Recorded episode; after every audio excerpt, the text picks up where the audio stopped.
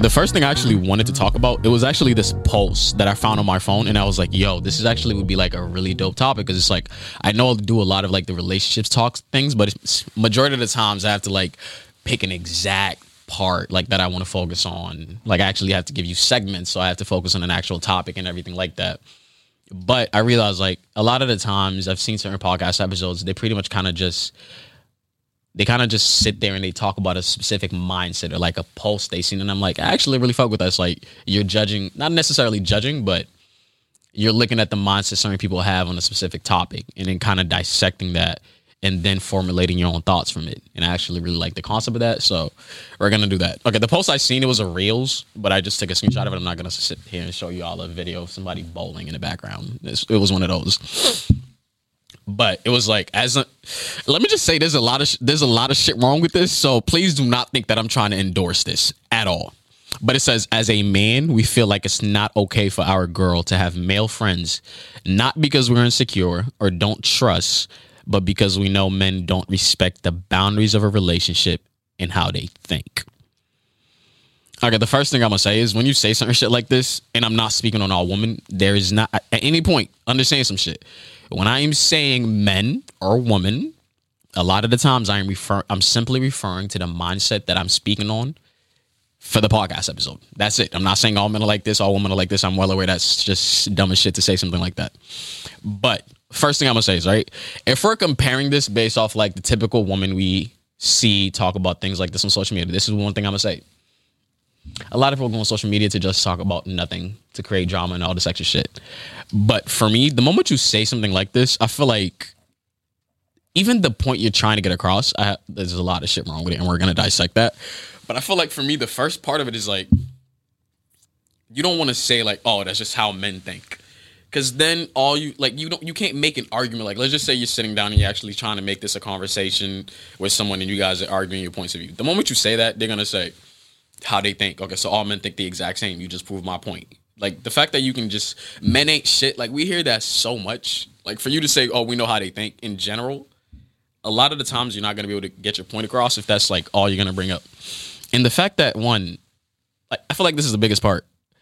We feel like it's not okay for our girl to have male friends. Th- that's not for you to speak on. A lot of the times I've realized it's like because of our insecurities. Even though he said it's not because of tr- it's not because we are insecure or don't trust you, but because we know men. I get that part of like knowing men, right? And like this is the this is the one thing that he actually made. I'll, I'll speak on the one part where it's like it's actually valid, and we can just take everything that's actually wrong with this at the same time. But one, it's not for you to say what a woman should do or what she can't do. Like there are certain things you have to understand in a relationship about compromises. I get the fact that at times when your friend is like at times like the fact that her being around guys like it's gonna make you feel weird. Like I'm not gonna sit here and try to argue that. Like that's not what I'm here to do. Because I promise you, I get it. If any dude was to sit here and tell me I've never at one point felt jealous while my girl was around certain people, I'd look at you and probably think it's bullshit. Like whether it's like you didn't act upon that jealousy at the end of the day, I felt like the moment you love that person that much, the moment somebody's around her, whether or not you think, oh shit, she's about to cheat, oh shit, this is about to happen. It's still like you know that possibility may happen from their perspective, so it's like it makes you feel some type of way. But then that's where the trust you have in your that's when the trust you have in your girlfriend comes in, or your partner. If it's we're looking at it from both sides, that's when the trust in your partner kicks in, where you know the fact that they can enforce certain people to respect those boundaries, and they are. And this is also another part. There's also another part where it's like this is the one like this is the part where it's like he could have had a valid point. There are certain people where they are incapable of noticing those signs. So it's like it's not the so at times where it's not necessarily that I don't trust you. It's not necessarily the fact that I'm insecure, but at times you being around certain people and interact and having like these certain type of interactions on a friendly level. I'm not saying that you don't understand how to set boundaries, or I'm not saying that you're not going to be that person that blocks that level of access. But for me, the part that I think becomes a little, how would I say this, problematic, I guess, would be when. Okay, this is the part where it's like problematic on like their end, where it's like you actually have something you can look at. It's the part where you actually realize maybe your partner doesn't necessarily understand when those boundaries are being crossed. Not that she's allowing other people to do this and like she's in the wrong for it. But I know so like I've been around so many people and even me where i'm like oh I, for the most part i feel like a lot of the times I, t- I tend to be able to know when somebody's flirting with me or when they're trying to get that slick shit i tend the majority of the times i feel like i know them for the most part but there are random times where i'm around like somebody leaves a certain place I, like I, like i'll be in a relationship or something and they be like that girl was flirting with you I'm like, what are you talking about? No, she wasn't. And they'll be like, you weren't entertaining it like that, but she was definitely trying it. And the, and this is where the big difference for me, where it comes for men and women like I when I say difference, I'm not saying we're polar opposites when it comes to the topic, right? But if I don't entertain something, women have a lot more pride than men. Like, how often do you see a guy post a girl texting him, like a random person on social media, constantly texting him, hey, hey, hey, text me, text me. I want to talk to you. I, I want to do this. I want to do that. You don't see women do that often. Like me as an influencer, I get it. Like where it's kind of like people, and but the thing is, it's like it's not even the same thing. Me as an influencer, people don't expect to get a reply from me, so they just don't care. But a guy will text a girl with 800 followers, spam her DMs. Hey, hey, hey, hey. In other words, like this is the type of person where you should expect them to be able to text back. Where you know it's like they're not Hollywood. It's not like they have thousands of people like constantly hitting their DMs and stuff like that. But you constantly see like women posting guys doing that. The thing is, men are less likely to respect boundaries when it doesn't have to apply to them. In other words, if they're the ones not in the relationship, they don't necessarily see the reason to. Like, I know the fact that a lot of women, there are women where it's kind of like they don't care. They're not in the relationship, so they're not going to care. But it's a lot more common for many city guys with that mindset where it's like, I don't give a fuck about being a homewrecker. None of my business. A lot of women, it's like, yeah, hey, like, nah, she has a man. I want to do that. Like a majority of the times I hear conversations with guys, if they're not the one in a relationship, she's in a relationship. It's like, no. like if I were to, like, if I were having a conversation with certain guy friends, right? Like I'm well, aware, I have a lot of different friend groups, and I'm aware of the ones that think a certain way. But there's some of them where it's like they literally will sit there and tell, like, if I were to bring up, like, oh no, she has a girl, like she up, oh, she has a boyfriend they would literally look at me and be like, uh, what, what, what does that got to do with me? I'm not in a relationship. A lot of, and this is the thing, right? A lot, even the guys who do respect the boundaries, they play the waiting game. Where it's one of those things where it's like they'll respect boundaries and do little slick shit you won't really see, but the whole time they're kind of like keeping your mind on them. Where it's kind of like, oh well, now you don't have a boyfriend. I feel like at times he would flirt with me. They would never make it very clear. It's kind of like you may doubt it or you may not doubt it. But they'll play the waiting game. Like they'll wait for your relationship to end, and it's like when you think you have a shoulder to cry on, a friend, someone who's really there for you. No, the whole time they really cared about fucking. You don't understand the amount of times I've had some of my friends tell me it's like she had a friend, they thought it was a really dope friend, everything like that, and then they found out the guy wanted to fuck them.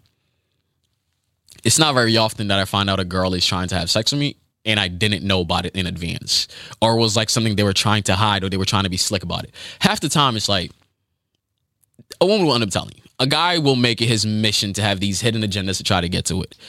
So for me, it's like there's a part where it's like, yeah, you got you can't tell a woman where it's like, oh, you can't have any, you can't be, you can't be friends with this person because they have a dick.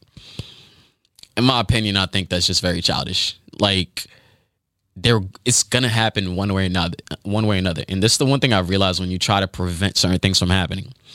The thing is you think if she if she doesn't have any male friends there's probably no way she's ever gonna cheat. Bro she, she, she has to have a life.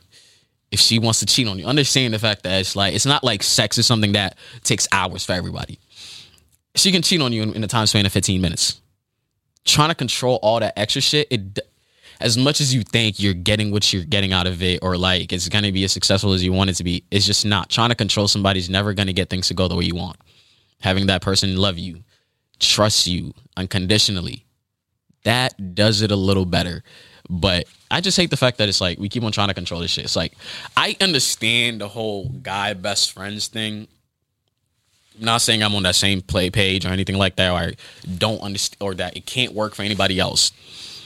But to say male friends is just sick. And yes, I get the fact that a lot of guys aren't respecting boundaries and everything like that. But it's clearly like it can be a thing where it's like if you guys are so comfortable with each other, it's like okay, uh, hey, she tells you about all the friends that she has, right? You're aware of every single one of them. It's not like anytime she brings up a name, you're like, who? It's like, oh, babe, this is who I work with. Da, da, da. Like you're well aware of that shit. Why is it an issue if she's not really keeping anything away from you? And if she ever like, if like, okay, hey, I don't really have an issue with that, but if you think somebody's flirting with you, I'd like to be aware of it. Whether you entertain it or not, at the end of the day, I still like to know who looks at you in that manner, whether now they know they have boundaries to respect or not. Because I understand guys cross boundaries at times. Imagine you express that to somebody you with. And we're gonna focus on the men to woman thing because it's it applies to both, whichever how you look at it. Not one thing is subjective to one gender. But if I go up to my girl and I introduce, and I say that to her and she it, she blows up or she doesn't understand where I'm coming from, one, you're with somebody who's not very understanding. That's that's the very first thing I'll say. For you to like open up to somebody and you're saying, "Hey, this is something that I'm not necessarily worried about, but something that I want us to be on the same page about." And you're not making it, you're not making, you're not blaming nobody or doing anything like that. So for me, it's like, what's really the issue? There, I don't think there should be an issue because let's just say you know your girl, like at times she doesn't recognize people are flirting with her. And this is this is the part where it's kind of like pushing it a little bit, right? But the thing is, there are certain people. If you're with certain people, you understand there's certain baggage you're just gonna have to hold. Is it fair that you're dealing with some of the baggage and you weren't necessarily the person that got that person there? Not necessarily. But for me, it's like I think I prioritize reassurance over anything else because at the end of the day, it's like I feel like without that level of trust, you don't really have anything at all. And if somebody's not making it unreasonable in terms like asking for unreasonable things out of me to reassure them, I'm willing to do it whether I don't like it or not. Like, if, let's just say, right, I'm with someone, I'm in a relationship and everything like that. That person tells me, hey, I think this girl's flirting with you a little bit. And I'm like, I don't really think so. She's like, I know you don't see it at times, but I'm just saying, I'm not saying like this is necessarily what's happening, but it's a possibility. A lot of the times, the reason why you fuck up when you bring something up to your partner is you say, this is happening. And instead of like presenting it's like i think this may be happening. Or like to me from my perspective it's a little clear that this is what's happening. If your partner doesn't say like oh no this this is definitely not it where it's like okay i don't necessarily see it from that perspective but there may there may be a possibility and then it's like okay hey the first like my girl tells me like i really don't like this new girl you're around i think she's trying to flirt you every time i see it y'all are interacting in a certain way i don't i'm not necessarily appreciative of it if your girl is like, okay, let me go through your phone. If I see nothing flirty, I I promise I will drop it. It's not one of those things where like she doesn't trust you. It's one of those things where you know you're not doing nothing wrong. So to you, it's like I'm okay with reassuring that person because I know there's. It's one thing to tell somebody something, but then like to be able to prove to them, like, look, there's nothing flirtatious at all. Okay, you're right. My fault. I was in the wrong for that. I feel like if a lot of couples were willing to have that where it's like I bring up something that I think is happening. You don't just knock it down. You don't try to make me look like you don't try to make the person look like they're overreacting, doing too much or anything like that. You're like, okay, I understand where you're coming from. You and the thing is, you can't be that person that brings up this conversation, start throwing blame around and everything like that, and expect that person to react in a manner where it's like, oh, let me reassure you, let me help you understand that this is not happening. If you're blaming somebody for some shit they're not doing, no matter how you start the conversation or how nicely you try to do it, they're not going to be the most responsive to it. Responsive, receptive, receptive. I think receptive. But in general, it's like, oh my god. Okay, I'll stop the episode just for this part. Um, thank you. This is the one I get every time. I'm telling y'all, like, I don't like if you don't like seltzer water, right? any like it does i'm not gonna hold you i used to really like the walgreens brand version of this like the exact same flavor and everything like that that's how i started drinking them walgreens flavor i'm not why did i even start doing that it was cheap i remember it was hella cheap walgreens brand and i was working at walgreens around the time because i was a cashier i used to get 25% off and then i would get it 24-7 because it's like it was like a dollar something with my 25% i was paying like 75 cents for a beverage and then because the thing is i was trying to save up money and I remember, yeah, that was like my first very job. Like I was like, yo, I couldn't work too many hours, of course. So I was like, anytime I can actually work, I'm gonna do this. And then the, the way I saved money because I always needed to eat at work, I bought that Walgreens um, flavored black cherry seltzer water, 25% off. It was really cheap. And then I would buy the cup, like not the cup noodles, but the one in the little bowl. Ready. Like you put it in the microwave for like three minutes and it's ready to go. Those I'll buy that and then I'll literally have lunch every day for about four dollars. Okay, I'm lying. I always added a red pack of six Skittles on top of that. So if I ate every day at work for like five dollars. And for me, I never cared. Like my mom, like is one of those mothers I will make sure she cooks a home cooked meal. So for me, it's like, I, like when I'm at work, I eat broke, but then I go home and I have a home, nice home cooked meal, and I'm like, I'm like, I'm chilling, I'm, I'm good, but I'm not going. to Honestly, do not spend a lot of money ordering for that work because you're never going to be able to find something that's really good cheap. So just go with the cheap option and say fuck it. Like just put something in your system, get through that shift. When you get to the crib, do something a little better. Yeah, but nah, I don't like this shit. Okay, and this is the part where like, yeah, you guys actually can ask questions throughout the whole entire time. I don't know why, but my which seltzer is better, black cherry or lemon? black cherry is definitely better. You Yes. can even tune in on this. Please don't tell me about to say lemon. You have no. I was just gonna say you have someone asking, how do you think family affects your mental health? How do you think family affects your mental health? Oh my god. Okay, hey, well, you know what?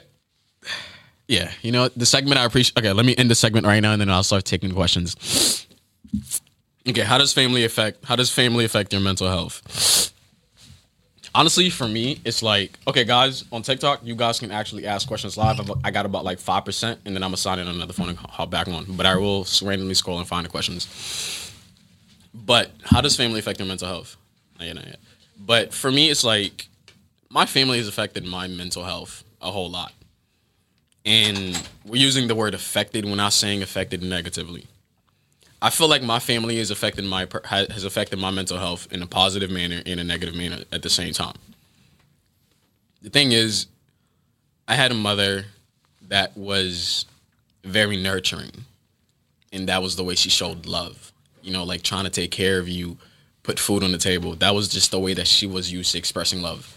And she was also raised by a parent that wasn't necessarily and she was raised by a parent that didn't really care about whether or not oh, and she didn't necessarily care whether or not it's like oh what she actually needed and everything like that. They didn't care for that part. So when she was growing when so when she had us and she had to raise us to her it was like there wasn't necessarily part where oh sh- i'm gonna show you the type of love that you want to receive. It was more about i'm gonna I'm just i'm gonna just show you love and you have to accept it in whichever manner that i give it to you and i'm gonna just say one thing right before i even continue on this part my mother is a very loving mother and i'm lucky to have had her because I'm a Haitian and I'm Haitian. Right? I'm Haitian American. Honestly, no. I'm sorry. I'm, I'm, I'm I don't want to put the American in front of me. I'm Haitian and Italian. I've never said I've never said I'm Haitian American until today. Got to give it some time to roll off the tongue. That doesn't sound great, but I'm Haitian and Italian, and you have to understand it's one of those things where mental health is not really a priority in Haitian households, or to be completely honest, in third world countries a lot of what you're focusing on is survival. You're trying to I feel like a lot of the reason why it's kind of like you, there's so much like pressure, like there's more anger in terms of like the parenting part of it, where it's kind of like in comparison to what you see here a little more often than not. It's like in Haiti, if you beat if you beat your kids, it's it's normal. Like I've gotten plenty ass whoopings, and I can speak on them because they happened in a country where it was legal, so I'm not putting nobody in risk. But I have gotten some bro. That's why I'm, I'm not gonna hold you. This is this is something I will speak on for every immigrant. The moment you move to the United States, you are always questioning parenting because you don't get it. In your country, you do something like where you from, you do something wrong, you get hit. You do something wrong here, and the kid gets to tell the mother how you looked at the issue wrong. I'm not saying this happens ever, but I'm just saying like this is what you're used to being the popular parenting, what you see on social media and everything like that. And then when you get here, this is what you see right? Were like, this is confusing. I thought I would just get my ass whooped. Like the first time I was at a supermarket and I heard like a, a kid cry and like argue against their mother, I was shook. Like I looked at my mother and like I just knew that wasn't gonna happen. My mom wasn't even an aggressive person, but it's like I just know there's certain things I wouldn't even do just because of how I was raised. But in terms of like my mental health, my mother is very nurturing and everything like that. I love her to death, right? But I what I needed wasn't available to me in- in terms of my mental health. I needed somebody that wanted to tell me how how great certain things that I'm working on are because I'm grinding my ass off. I'm since the start of sixth grade, I have done something every summer for school. Whether it's been an internship, whether it's been teaching, whether it's been doing a program at a different college. Like I've go, I've visited three different colleges, not even because I went on any college visits. Each one of those summers I dedicated to a different college. Then when I got to high school. In middle school, I was going to a program that was literally teaching us math, English, and history every single day still. For me, like the, what I wanted from my mother was for her to tell me like you really appreciate how much I'm doing. And the reason why I did that, this is the part where I'm saying it's like it was a sometimes it was it affected my mental health in a positive manner and sometimes it was in a negative manner. She wasn't able to give me what I wanted, right? What I felt like I truly needed for me to be like, okay, I'm in a happier place. Things are going my way and everything like that. I couldn't get that out of her. But because of that, and because I couldn't get a lot of the support, even like physically, financially, and everything like that, I started doing a lot of these things by myself. If I knew my mother wasn't was gonna have to focus on bills and rent, and I know I really wanted to buy, I start I wanted to start buying this shoe, the next shoe. I learned that at a very quick age, like my mother didn't really speak a lot of English, and she was taking care, and she was the head of household. And I'm like, when when that when you get in a situation like that, and you don't speak English that well and everything like that, I feel like in terms of, and you're at that age with that many kids, you're not really thinking, oh, I want to end up at the best job possible. You're thinking, I want to get the job that gets everything off the, that gets everything off, that it gets all the bills off the table, and that puts food on it. So because I understood, she was never, she was probably never going to make it a priority of hers to become this high earner at that age, coming to the United States. I knew that very early on. For me to have, for me to let her have leeway to do things for herself, I had to make sure all the money she would try to invest into me could just stay in her pocket. So the moment I turned 15, I was working. Even before, like, I was somebody where it's like, even before I was old enough to actually even work, I was working. Whether it was cleaning snow, like when I know the snowstorms would happen like that. Me and my friend, we wanted to, we liked eating candy all day. So we literally grabbed our shovels, went cleaning people's na- people's um backyards for like 20 $15, however much, how, depending on how big it is. Like, I was willing to do all of that because I wanted to make sure she didn't feel like she was a bad mother or like she couldn't give me what she wanted. Because the thing is, as much as I can speak on what I lacked during my childhood, there's a lot that I had. I had a mother that was willing to struggle for me every single fucking day. A mother where it's like she would go days without eating and try to hide it, but every time she'd come back home with whatever she made, it was invested into us. A lot of those things I don't necessarily spend time to dwell on it or speak on it and to be completely honest, a lot of my family members don't even think I remember half of these things. But I remember it because my mother wasn't in a place to support me in the way that I would have preferred or anything. To be honest, in the time, around the time, the way that I would prefer it. Knowing how independent I am today and how much I don't really ever feel like I need anybody for anything. And I need to understand the fact that I got to be more accepting to people when they choose to actually be there for me that's something I'm working on still. I'm not gonna hold you. It's the weird be, when you're from a family where it's like you felt like things you needed mental health wise, you couldn't get any of that because. Like I want to give like a good understanding of what my family is because if somebody asks that question, I know their mental health is being affected by their family. I just want to show it's like, trust me, I get it. There's so many different types of factors that go into it when it comes to like how much your family really affects you. But that was a fake yawn, by the way. I was copying somebody. I didn't. I just didn't. I didn't want y'all to think that was like actually realistic. I just and it just went and went back to the episode. But yeah, your family affects your mental health a lot. In terms of me giving advice on it in general, you can't pick your family. In terms of the ones that you are around, living with, you can pick the type of definition you want to give to family. You can pick the people you want to attach that to. But sadly, you don't pick your blood. And I'm not saying blood makes family. But you're going to have to spend a few years around those people. However long that is. Whether you move out when you're 21 and you're done with, when you're 21 to 23 and you're out of college, whether you're somebody who did it in seventh grade, seventh grade, like I know happens very differently for people. But for however long you're going to be in that situation for, the one thing I want you to understand is the fact that you just have to create a system that works for you. For me, I realized I can sit here and complain my whole entire life about how much my house is affecting my mental health, or I can just toughen the fuck up and find a way to deal with it. Find a way to make part of myself less sensitive so that way I'm not constantly being triggered because I don't like not being in control.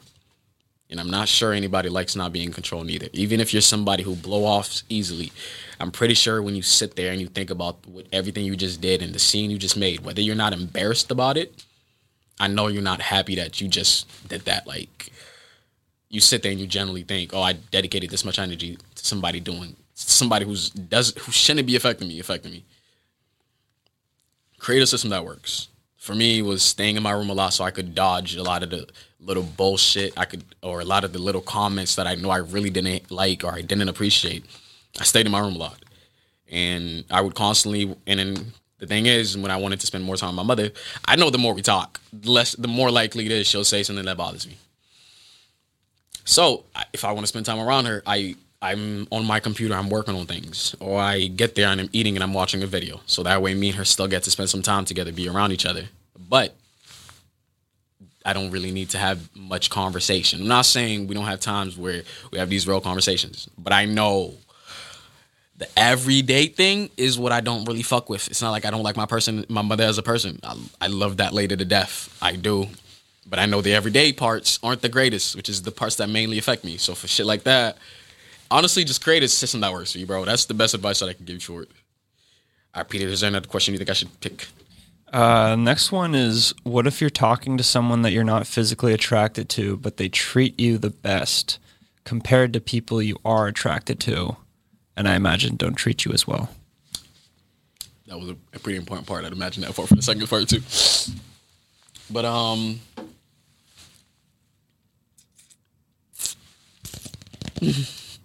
okay. Um, the whole thing with like being with somebody you're not even attracted to, I don't get it, because it's like this makes me sound like such a dickhead if I say this story. Okay, okay, okay. I was young. I feel like whenever you're gonna tell something embarrassing or people could, like, you always got to start with "I was young." You know, it's kind of like ah, young mindset. You know, you're not there no more. Okay, it's, it's okay. We won't judge you too much. But uh, okay, so right, I was in one of those situations where, at a certain point, I thought this person was attractive, and then years went on. Let's just say I. s- How do I say this so nobody knows? Okay, let's just say I started glowing up a little bit, right? So I started ha- I started being able to I, at a certain point I feel like the people you're really attracted there are people that are delusional where you're attracted to people you know you'll never get. I don't understand how much that mindset. I'm like it's great to admire attractive people, but to be a person where it's like you know you were like I'm not even saying this is a fucked part. Like I'm generally being realistic.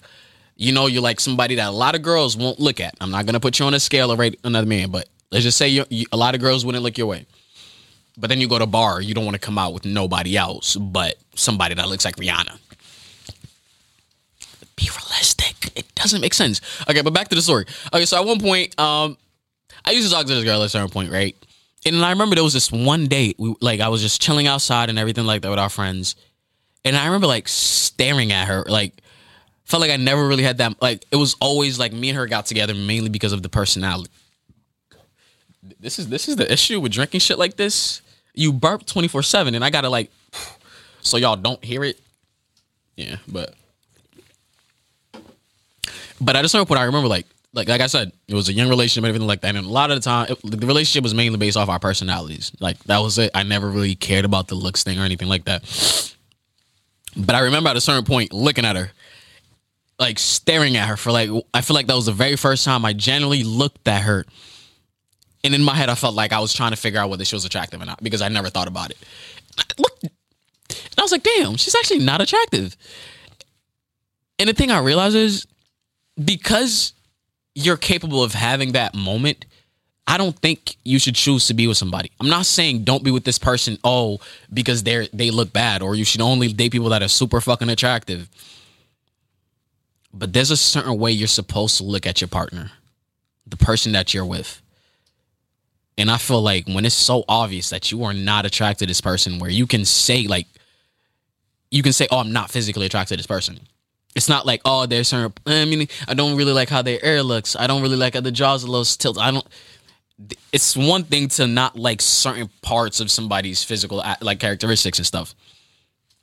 But it's another when you're saying like this person as a whole, this this being in front of me, visually, physically, I don't I don't like what I see.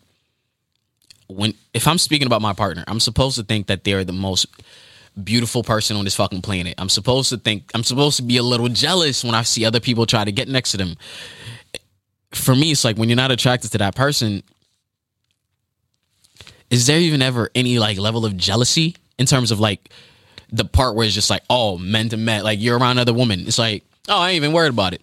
Also, I just realized this something. So the term medium ugly guys have been going viral. And I'm gonna just say one thing, right? A lot of women will choose to downgrade.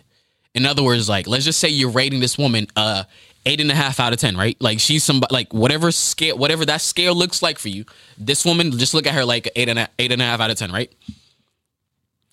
She knows she can pull guys that are even ten out of tens.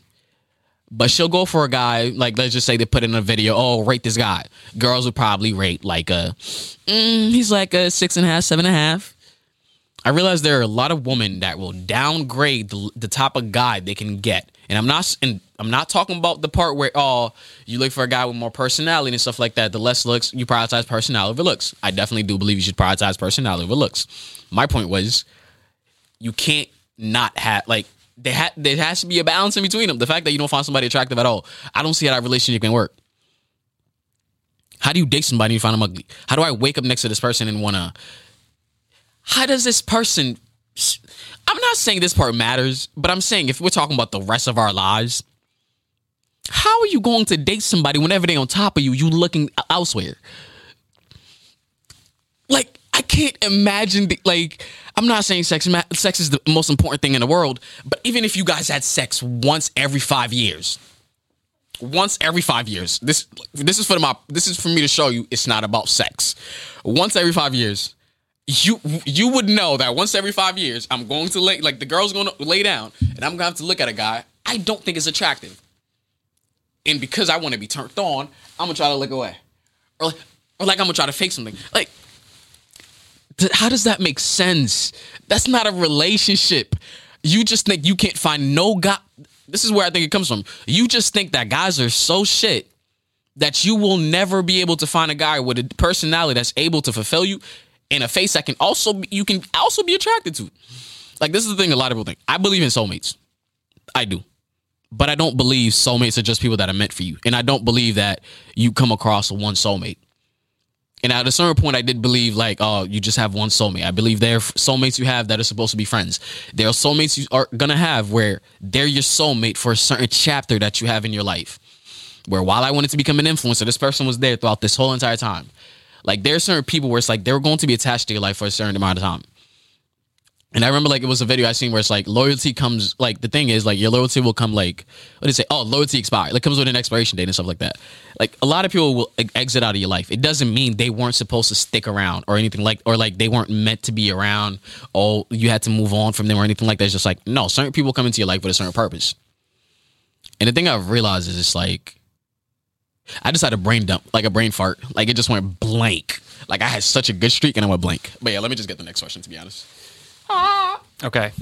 Uh, let's see. So let's say you're talking to someone for almost a year and you find out that he or she had sex with someone that tried to be close with you. How would you react going forward? I'm guessing they're talking about like if you if you if you're like they mess with a friend of theirs or something. I guess it has to do with cheating as well, which you kind of talked about before. So you're talking to someone for almost a year. Oh, actually, no, I guess it's because they're not together. You're talking to someone for almost a year and you find out that he or she had sex with someone that tried to be close with you. How would you react going forward? P.S. His cousin told the me. relationship is still happening. Hmm? I'm guessing the relationship is still happening. They said going forward. Uh, yeah, I guess. I'm guessing they're not saying it's cheating because I'm pretty sure this question would have been a little differently if somebody was cheating and this is how you're asking it. This is how I'm going to take this question, just so like no nobody else is confused. And if I'm speaking about it from a different perspective and the person is still here, I want you to correct that and he'll make a note to me and then I'll take it from this perspective. You want me to take it? I'm taking this question as in you're telling me you've been talking to somebody for about a year. You guys are still together. That's the part where you said keep moving forward, how to react to it. Where you just found out that they slept with someone at one point, you guys got close, or you and this person had a certain type of bond or something. Like, did the sex happen before, during? If the sex didn't happen during that, if, if okay, let me just say this. Right? I'm gonna just take it from both perspectives, just to. She said that's right. Yeah. Oh, You're perfect. accurate. Okay, so it wasn't during the relationship and shit. Okay, so some. Honestly, I feel like if this person was aware that you and this person at one point were close and everything like that, and they still didn't think or feel the need to tell you, I think that's an issue. I'm not like, yeah, I get it. Certain things in the past, my past is my past. My, the past is in the past and shit. Oh, it happened during the relationship. fuck him. like, like I was about to sit here and try to be all deep for this shit, bro. I get forgiving cheating. Okay, this is the thing, right? Like the thing is, I don't think that cheating is a mistake, but I think mistakes can lead to cheating. Holy shit! I like it. I feel like that's the best way I've ever put that when I've actually spoken about it. I don't necessarily believe that cheating is a mistake. I don't necessarily yeah, I don't believe that cheating is a mistake, but I do believe that there are mistakes that leads to cheating. The thing for me is like, right? There there's this thing that I will never forgive in my life. And I promise you, I will be 4 years in a I will be 4 kids deep. I I don't give a fuck there's there's this thing in my head for how I look at this conversation because people always want to give different opinions on it. There's this thing I call anticipated cheating. Where you sit here, you talk to this person, oh, you look good, you look sexy, hype them up, you do all this low extra shit. When do you want to chill? Oh, let's chill on this day. No, this day doesn't work for you. That's okay. Let's choose a different day. I'm gonna work on your time. That shit right there is not a mistake. How, so you tell like this is my point. It's like when you look at something like I can't look at cheating like as if it's a mistake because of situations like that. You sat there and you made a mistake by texting another person. The mistake isn't done. It's a big one. It's a big one. You and then you know what you proceeded to do? You proceeded to have a conversation back and forth. And during that conversation, you didn't even notice it, but you accidentally flirted. Another mistake. And then you mistakenly asked that person to hang out with you you mistakenly ask this person what time works best for them. You working on somebody else's time, being great for them.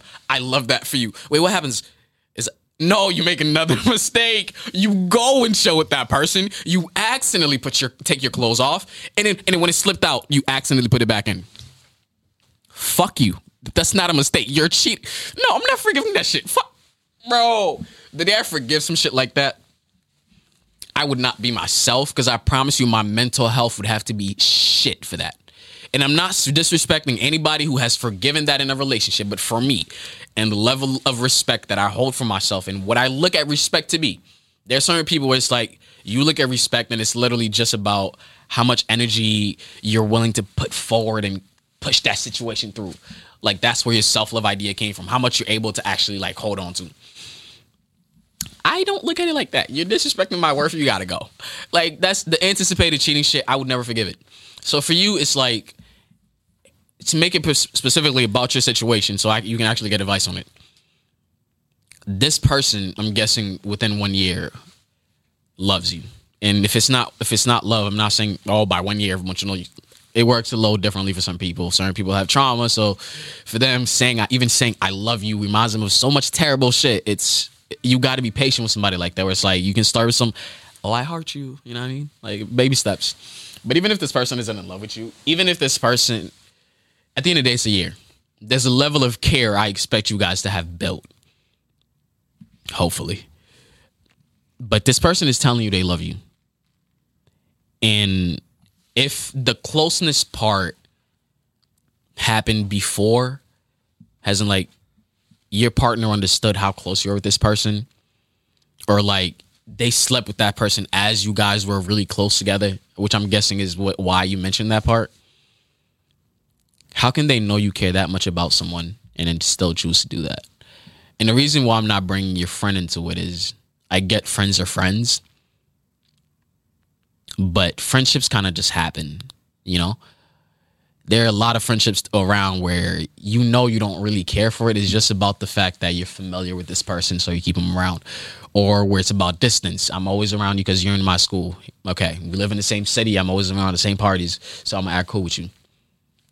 I expect a there's a different level of loyalty I expect out of friends and people I call my family. I don't really do the.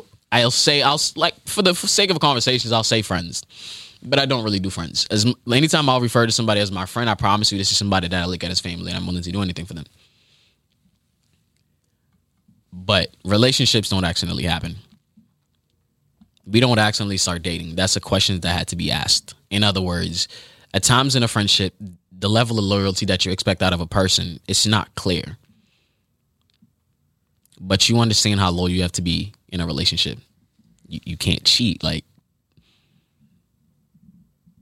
so for me, it's like when you asked me out, or when I asked you out, there was an agreement that we made. I'm not saying it's a contract, but it was an agreement that we made that you're going to be a good boyfriend, and you. I'm hoping you have my best interest at mind if you're going to ask me to be this person for you. And I'm g- uh, gonna believe that you're this type of person, so I'm gonna say yes with the expectation that I'm going to invest as much as you're going to invest. In other words, that level of loyalty in a relationship from your partner is something that's understood. This friend that came around, they don't really owe you loyalty like that. Where if you guys aren't the closest or you guys have two two months, three months, I can't expect somebody like that to be loyal. I can't put it on them. You're my partner and you chose to go behind my back and do that shit. And the fact that you understand this is somebody I really fuck with, it's like the cheating part you know would hurt. And then you add it on top of it for it to be somebody that I actually care about. In my opinion, that's a little heartless. And for you moving forward, I do believe that people do dumb shit and they change. That part where they change, that's where it becomes a mistake that's when you can look at that experience where it was a mistake. It wasn't a mistake. Like the cheating part, I, I won't say it's like necessary mistake, but in my past, the type of person that I was, they did something wrong. Moving forward, I won't do that again. I'm not saying you can't forgive him. I'm not. I don't understand the bond that you guys have.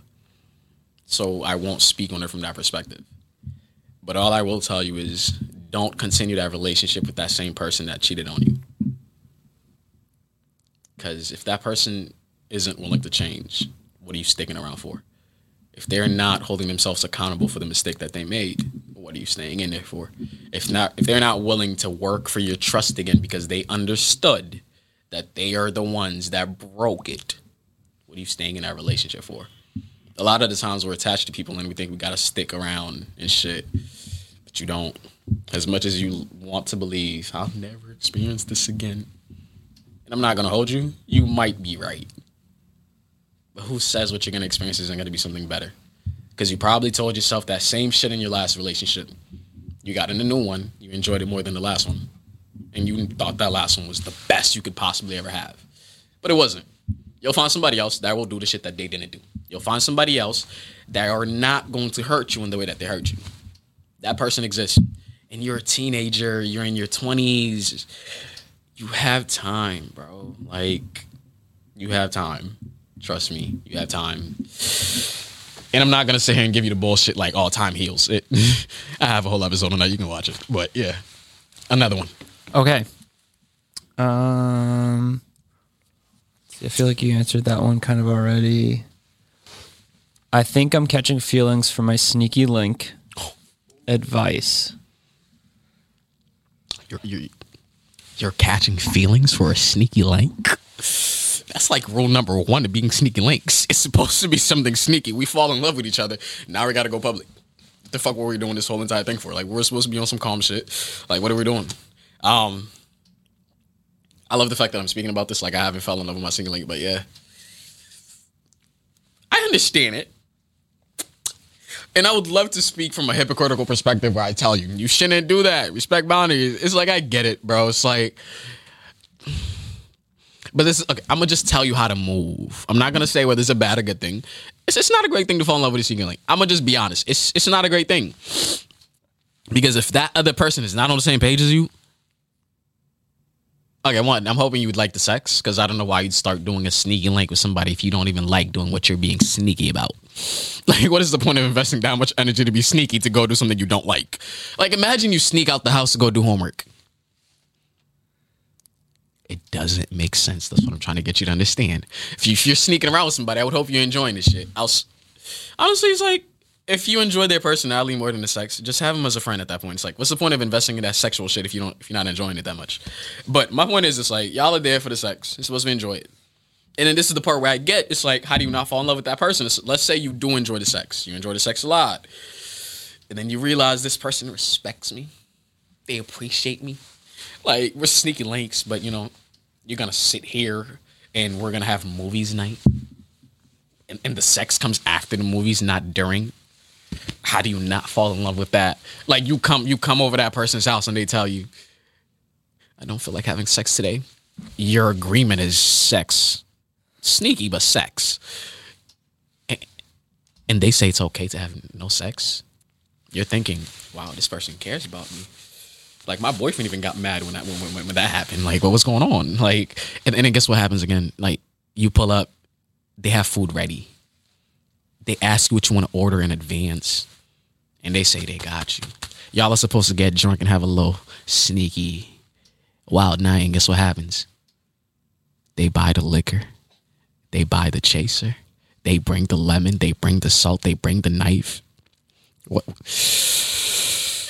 I was falling in love. I was pretty much explaining how I fell in love with my sneaking link. But now y'all can see why, right? It was pretty much not really much of a sneaking link situation. Okay, now y'all understand it. That's how I fell in love with my sneaking link. That's really what I was explaining the whole entire time. but so y'all can see why I can't really talk shit. I really just can't. I cannot. But this is you should really try to avoid it. You should really try to avoid falling with your sneaking link because if it's not mutual, it's terrible.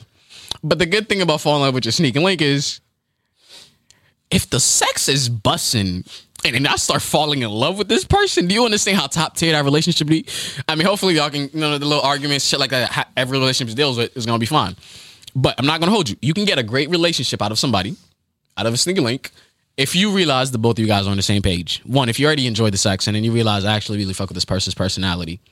One thing I will say, it's not necessarily that situation is just terrible even when you do find out that this person is also feeling you, don't change too much about the dynamic that you have because understand that you felt this way because of what you guys are doing. Continue doing that and adjust things where it's like, oh, I have a sneaking link and stuff like that. And I'm gonna be I'm gonna keep it real with y'all and tell y'all exactly how my shit went, right? Sneaking links and stuff like that. Even on the first night, four hours no talk. Like even on the first night of meeting this girl, right? I was speaking with her for like four, like three, four hours. First night meeting this person, we're both aware this is going to be on some sneaky link type shit. Three to four hours of just conversing, getting to know each other, laughing. And I'm, and for me, when I say those type of things, I'm during that time, I'm not the person where it's like if somebody comes to my house, and the time that I take where I'm like I'm taking this time to know you to get you to be comfortable, that is all that I am doing. The part where while we're laughing, slide my hand down your leg a little bit and shit like that. I don't do that. Like I'm not really I'm not the person where it's like I'm thinking with my dick so much to the point where I need to get in your pussy within like 30 minutes to I don't care, bro. It's like you're sliding over uh, the first first few hours, like we're chilling, getting to know each other and everything like that and, and then type shit.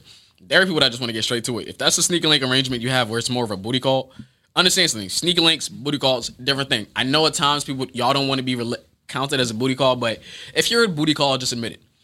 Just because sneaky link is just like a really dope term for shit. If the only time you see this person is like randomly, hey, I need, I need, I need, it's not a sneaky link. That's just a booty call. Like, there's nothing wrong with having a booty call, but don't make it something that it's not. Sneaky link is more like I feel like there's more of a vibe I feel like when we say sneaking link, there's more of like a friends with benefits type of thing to it, where it's like there's more of a type of vibe, which is why I feel like constantly we hear people talking about like catching feelings for your sneaking link. But for me, the way it worked, having feelings for my sneaking link, it's like we spoke about it and realized we was both on the same page. But it wasn't like, oh, I like you. It was more like, I really do fuck with your vibe. It was like, I fuck with your vibe as well. And then we kept on chatting, chatting, and the more and the thing is, the reason why you don't want to try to change nothing is because you want to give things the space to develop and grow instead of, hey, we're sneaking links, let's do something else. Let's do something else now. Okay, um, let's date. Doesn't really work. It doesn't really work for me. With my sneaking link, it was just like, all right, we're gonna. I fuck with your vibe. I fuck with your vibe too. Nice.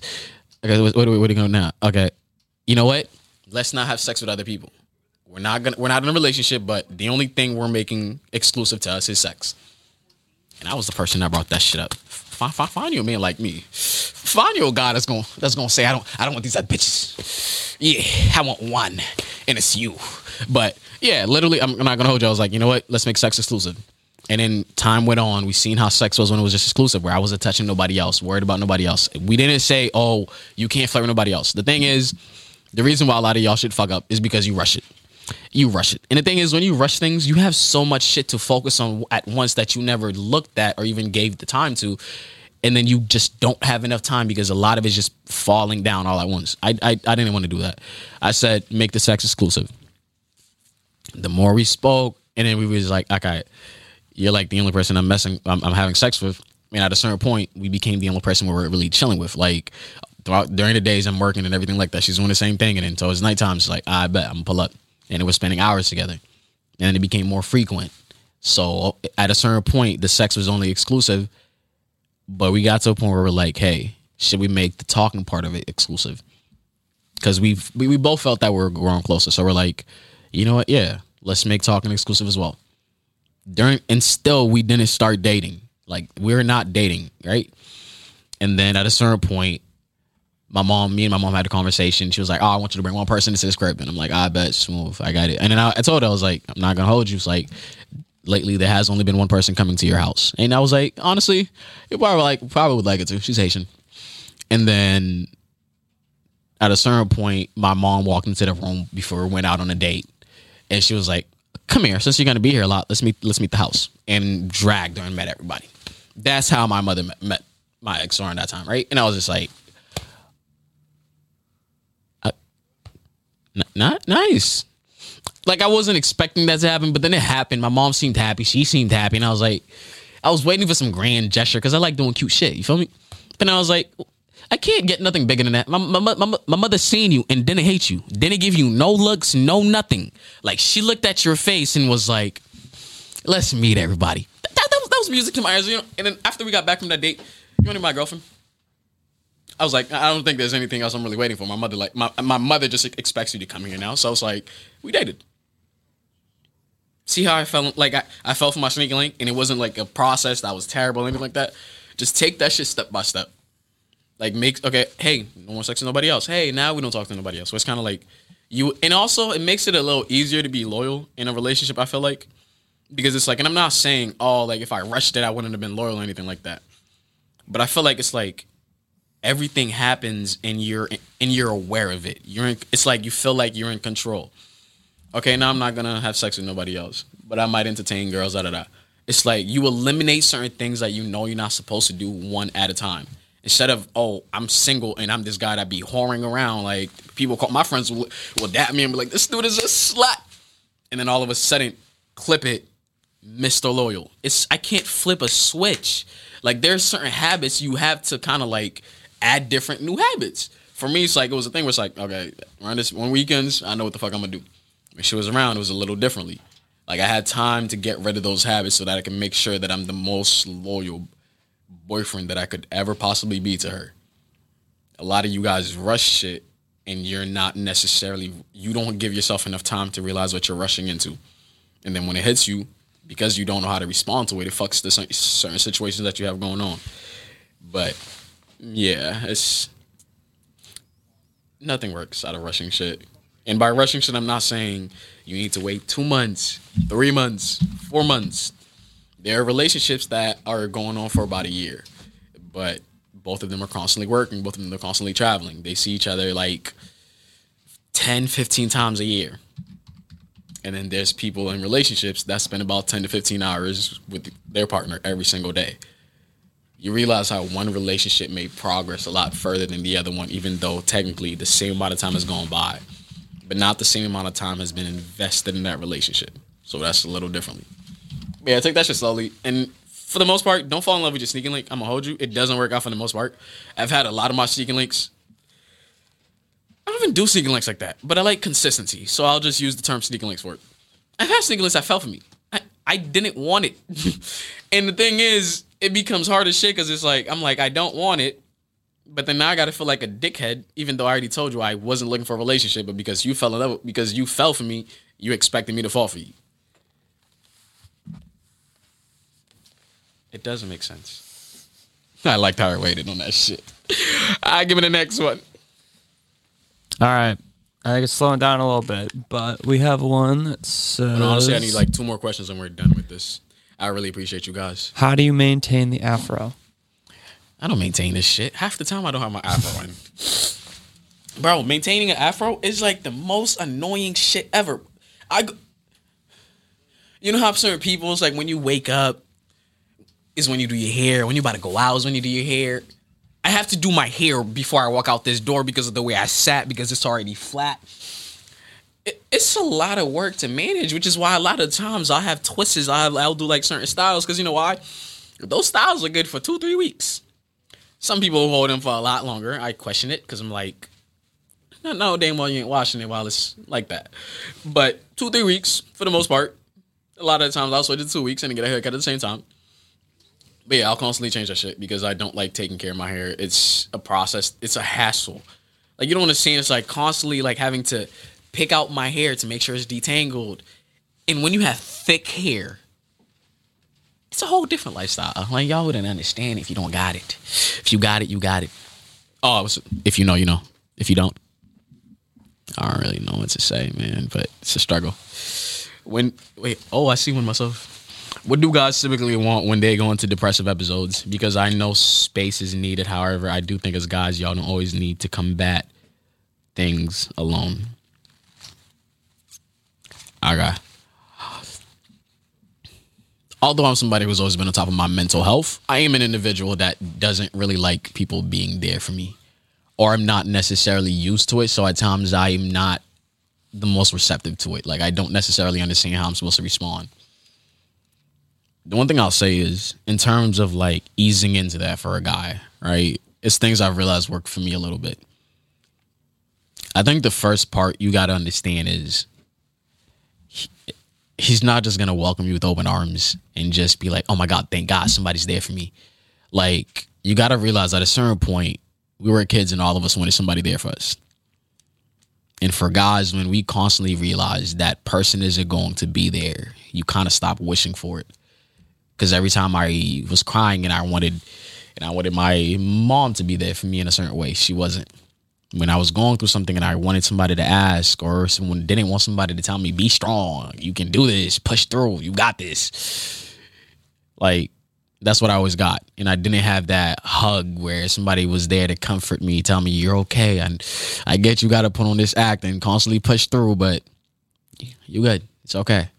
I didn't get that. So at a certain point, stopped expecting it. Why allow myself to constantly be disappointed over and over again? And that disappointment wasn't something that my mental health could handle because I knew I was that person that wasn't just there for people when they asked, but I was capable of noticing things my friends didn't even notice was wrong with them. There are times where, like, my friend, like, even when I was on the episode with somebody like Corey on Coriana, she was like, like you should be figuring out my, my problems for me. Like I, li- I'm the type of person where it's like you don't even understand what you're going through, and I'm gonna sit there and listen to any of those random things, your po- those thoughts you're able to actually articulate and, and communicate. Like I'm that person that's willing to go above and beyond and do all of that. And to have most of my life where it's like I've had to be that person myself. And the thing is, I'm not that person that's gonna ask. Understanding how much I do for people, you don't understand how hard it is to ask somebody like, "Can you be there for me?" It's the part where I do it for everybody, and then now you're telling me to ask somebody to do the same shit I do consistently, day in and day out for people. That's hard. Like it's hard to do that. You don't understand. It's even sending that text, not even like not even sending a text, just just articulating that thought. Like that thought process doesn't end with you actually taking actions and reaching out. And at a certain point, you got to realize not everybody's like you. And I realized that. And I could have chosen shit, change the way that I act to people, but I decided to just let me just stop expecting this from people. And then let me stop being this person for the whole fucking world. As much as I want to be what my friends would call me. Oh, thank God. I thought I spilled water on me. But as much as as my friend like I forgot what the last thing I was about to say. But in general, the thing I realized is I was like, I gotta stop. Oh, as my friends would say, I can't always be Captain Save a Ho. I can't try to be there for the whole entire fucking world when it's taking so much out of me to do that. I, I and I want to be that person, and I want to do that consistently. And consistent to do some shit like that consistently, it takes a lot of effort, time, and energy. And when you don't have people putting that time and energy into you, you run yourself so low for the whole entire fucking world. And when it's time to get to you, there's not much progress that can be made because you don't have a lot of that energy that you needed for yourself. But in terms of being there for a guy, because the thing is, my experience is a little different because I always wanted to be there for people. But a lot of guys had the same experience where they didn't have a lot of people there for them. So what I was trying to say by that is a lot of us stop expecting it. And when we finally do get it, because I'm not gonna hold you, a man's a man's relationship a man's emotions in a relationship half the time never really feels like a priority. And I'm not saying this is at fault with a woman. I'm, I think there's so many different directions you can throw the blame, but let's be honest. How often does a relationship end with two people with both? Let's just say both of the parties are crying and they're down bad. Who's attended to more? Who's who do you constantly see being? Are you okay? Guy goes through a breakup. It's like you get asked about that person, but when you explain to somebody you're heartbroken, you don't expect that person to ask you that shit two, three weeks later or two months later. But a woman will get asked that constantly, even a year later. At a certain point, people just forget. It's kind of like a man's emotions is only looked at surface level. It's like, oh, you get you get him set. Oh, ah, you gonna be alright, bro. A girl, you constantly have people checking them with him. You okay? It's okay. And for me, so it's like, just understand, like, be okay with the fact that this dude is probably to take him some time to open up to you the way that you wanted to. But the moment you see the slightest effort into showing your emotions, trust me, it takes a lot. And a person who gives you a little bit of that that didn't used to give it to you at all is somebody who wants to keep on giving you more. But it's to have to take a lot of patience. it's to take a lot of work and time and shit, but yeah, the first time I've had, I fucked up in a relationship. Not like fuck up cheating and type shit, and I'm not not referring to that. But the first time that I was, I messed up in a relationship and I was hugged. I was confused, but how am I confused when every single time I've been in a relationship with somebody that messed up, that's how I reacted. I want you to understand how much for like how how that idea is so like it's foreign territory to guys. Something that I do for everybody. And I've been doing it for so long in my life, or as long as I can remember, I was that person that always realized mental health matters because if we don't care about people's mental health, there are people who take their lives away. For me, I understood that at a very young age. I didn't want to lose people, so I had to make that a priority. So just the fact that I'm doing this and I'm constantly being there for people, and when somebody hugs me, being there for me even though I messed up, nurturing me even though I fucked up, I didn't know how to react to it. That's how all. That's how. That's that's how much I didn't get that, but I still continue to be that person that gave that to people. So you're probably gonna get that same reaction out of a guy when you try to be there for him and shit like that. And I did speak on this in a in a TikTok when I was in that relationship, that person I spoke, I was like, "You see my TikTok?" Yeah, I'm like, okay, you know, it it there are things where it's like you want the person to know and things that just happen, but this was one of those things where it's like I didn't necessarily expect it, and I was completely okay that it had to come from me making that observation because I think there are just certain shit. It's like if half of the world doesn't pay attention on about on it, I can't be that person where I expect this person to understand it the way that I do. I mean, the reason why I don't get it is because I think a lot of people don't get it. So that would just be an unfair expectation to expect her to just be like me. It's not about expecting the person to be a good person. It's not like you would just, oh, you shit me whenever I'm down. It's just, it's a hard thing to do. It's also a hard thing to accept. But on both parties, give it time and everything like that. And I think you guys should be smooth. And I just want to say, is there any like quick questions you've seen that I can take? Uh, I don't know if it's quick, but someone's been I'll take it. Just the fact that you went, I- I'll take it. uh, this is what, the last question. What guys. draws the line between bare minimum and being too expectant? and being too expected, Expectant. expectant. Yeah, I don't know if it's like doing the bare minimum or like being too like Or doing things that's. sup- Like, are they saying uh, like, oh, bare minimum, and these are things In, like, a relationship, like I'm, I'm- expecting? I'm thinking like the difference between bare minimum and like smothering somebody with like affection. That's how I read it. yeah, I'll give them like ten. Was this like the last question I asked or something? She asked it three times, so I wanted to make sure it was answered. Okay, hey, did she just recently ask? Like, how long ago did she last ask it? Uh, I don't know. Ah, shit.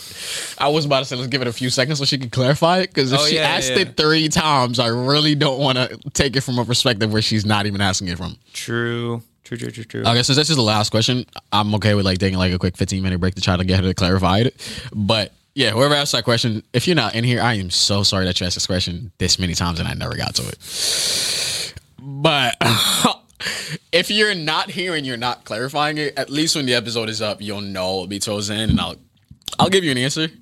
And I promise I know who I'm referring to. If you say something that helps me remember, if I give you an answer to this, I'll put this part in. If I give you an answer that you did not appreciate, or like you want me to, because you waited so fucking long for an answer, you're like, no, I'm gonna get the answer that I fucking want. It's okay if you comment on the YouTube and I'm like, nah, this is not what I meant. This is what I meant. And I promise you, I will give you that follow up or something. Like I got you. But okay, bare minimum. She's typing.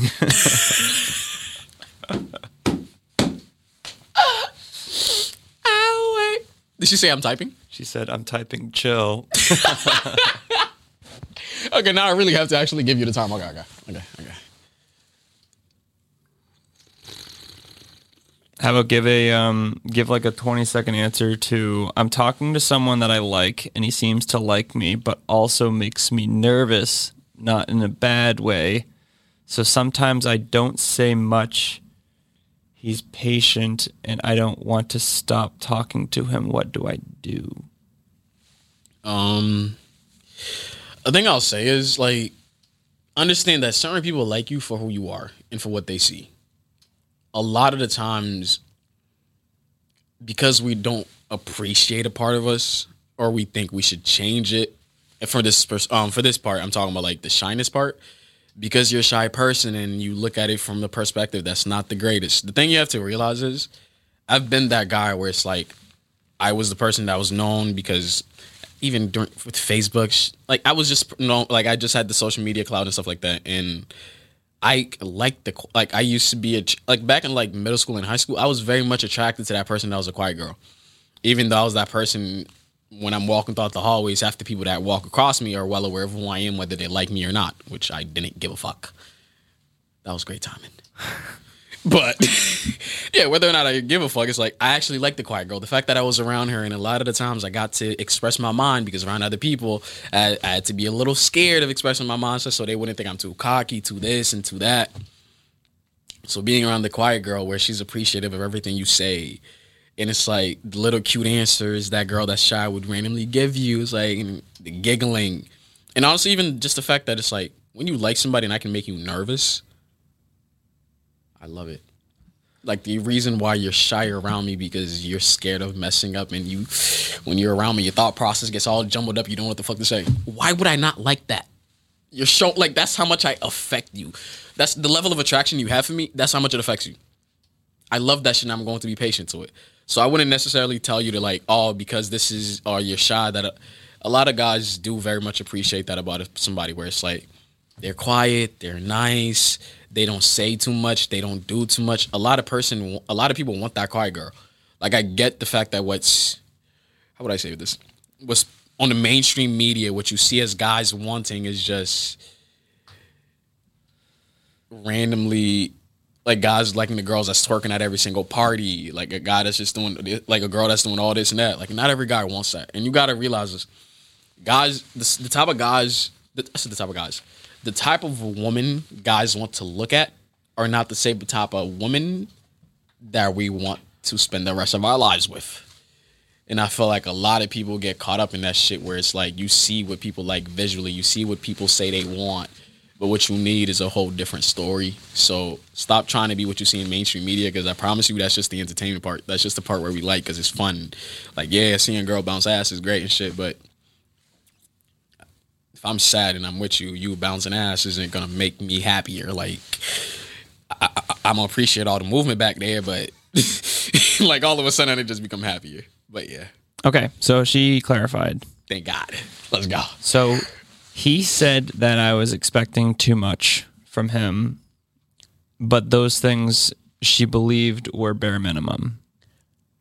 Ah, okay, I get your question now. That makes a lot more sense. I'm not saying the way you asked it made no sense earlier, but now that I see where you're coming from, it makes a lot more sense.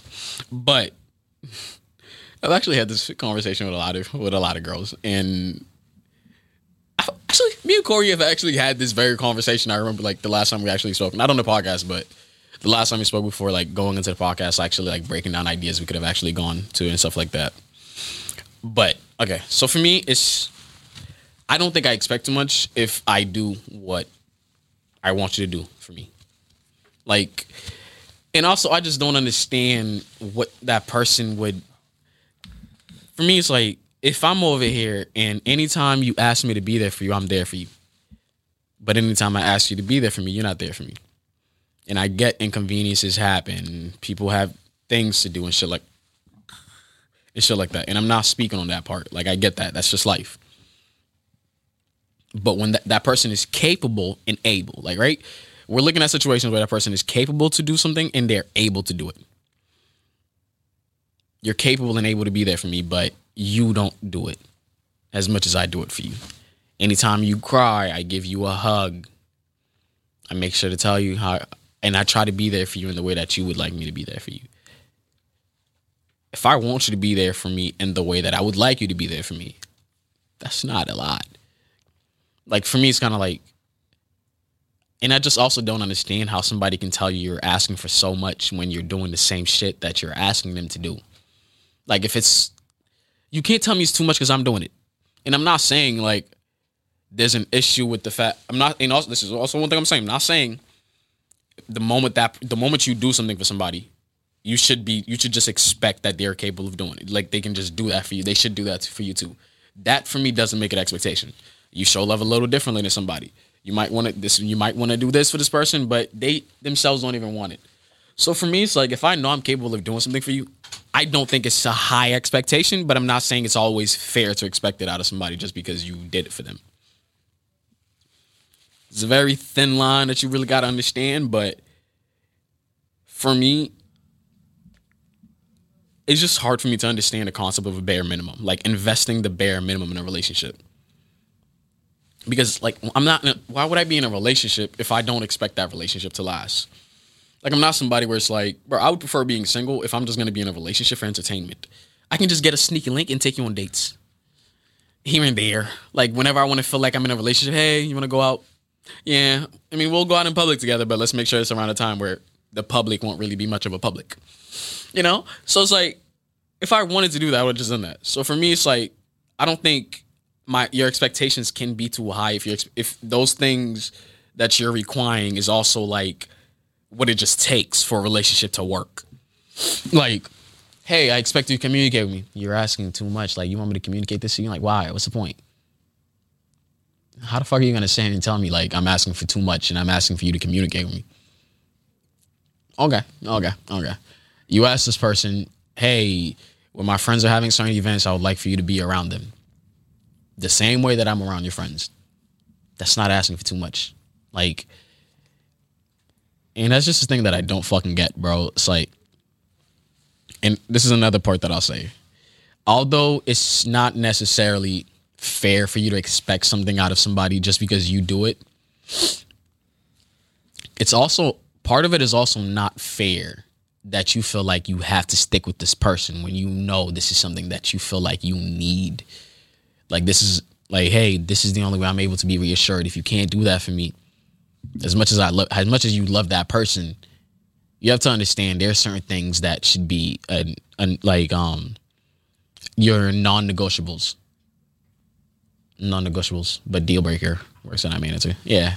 Like there are certain things that should be a deal breaker or like non-negotiables. Like like i get it. It's not always a fair expectation like oh i do this and i want the person that can do it. It's not fair to that person on the receiving end of that. But it's also not fair to tell you that just because this person can't give you that and you need it you have to compromise there are certain things that it's okay if you say i don't want to compromise on it there's certain shit that I just don't want to compromise on. I, to be honest, I don't. I don't see for me, me dating somebody that doesn't want any kids. That's one of my non-negotiables. Uh, like like I'm saying, like that gets on a little more serious level. But let's just say, it, but you could take it and simplify it by just looking at the idea. Somebody can say, "Oh, it's the bare minimum to have kids." Somebody can say that. Like, uh, like for most families, that is the bare minimum. I'm saying like you can take the concept no matter how serious or how small of a concept it is, but you really want kids, and this person tells you you're expecting too much. To them, they're not wrong for saying you're expecting too much based off how they look at it, but it's also not fair to me that you expect me to stay with you when we're not on the same page about something. If this is what I want, it's what I've always wanted. It's what I feel like I need what's wrong with me looking for it elsewhere if I can't find it in you? Yeah, and this is the part where we're gonna end this segment. I just want to say I really do appreciate you guys, like a lot. I really fuck with the way this episode actually went. We're definitely gonna have more of these in the summer, and I'm definitely gonna find a way to incorporate like a live phone call thing on it with like one of those burner app apps, or something like that. You just literally have a random phone phone number. You pay for. I think last time I paid like a dollar for one. I, I, don't remember what I needed it for, but you pay like ninety nine cents. You get a number, calls come in. So once I, once we get every single one of those things to happen, and it's probably not even a thing that I'm gonna wait to make a special for the very first time, just to see how the technology part of it works. But I'm definitely gonna try to get that to happen because I feel like that's the of Q and A. Like the Q and A is like people really like them but that would kind of just add a whole new flavor to it. It's like y'all get to hear yourself call in, talk your voice. Nah, I feel like that would be tough. But I just want to say, I really appreciate you guys, and yeah, this is Mental Awareness Month. So guess what? No matter how busy I get, and no matter how bare, you know, and even no matter how bare minimum I have to be with my post to get something up there, but I won't miss a single week this month my podcast is about mental health. And it's to show my dedication to this and the fact that I actually genuinely care for that part. Where it's not just the fact that, oh, I got to have a podcast and I just slapped mental health on it. I give a fuck. But every single week, y'all will have an episode. I'm not missing. This is a, this is a time we're supposed to prioritize on mental health. I want to do the most that I can by supporting anyone that's dealing with that and is trying to be more aware of where they are currently. And if you're dealing with anything, I just want to say that you're loved and you deserve that love. And if nobody around you is giving it to you, give that shit to yourself. Fuck them. You deserve that shit. Have a great week.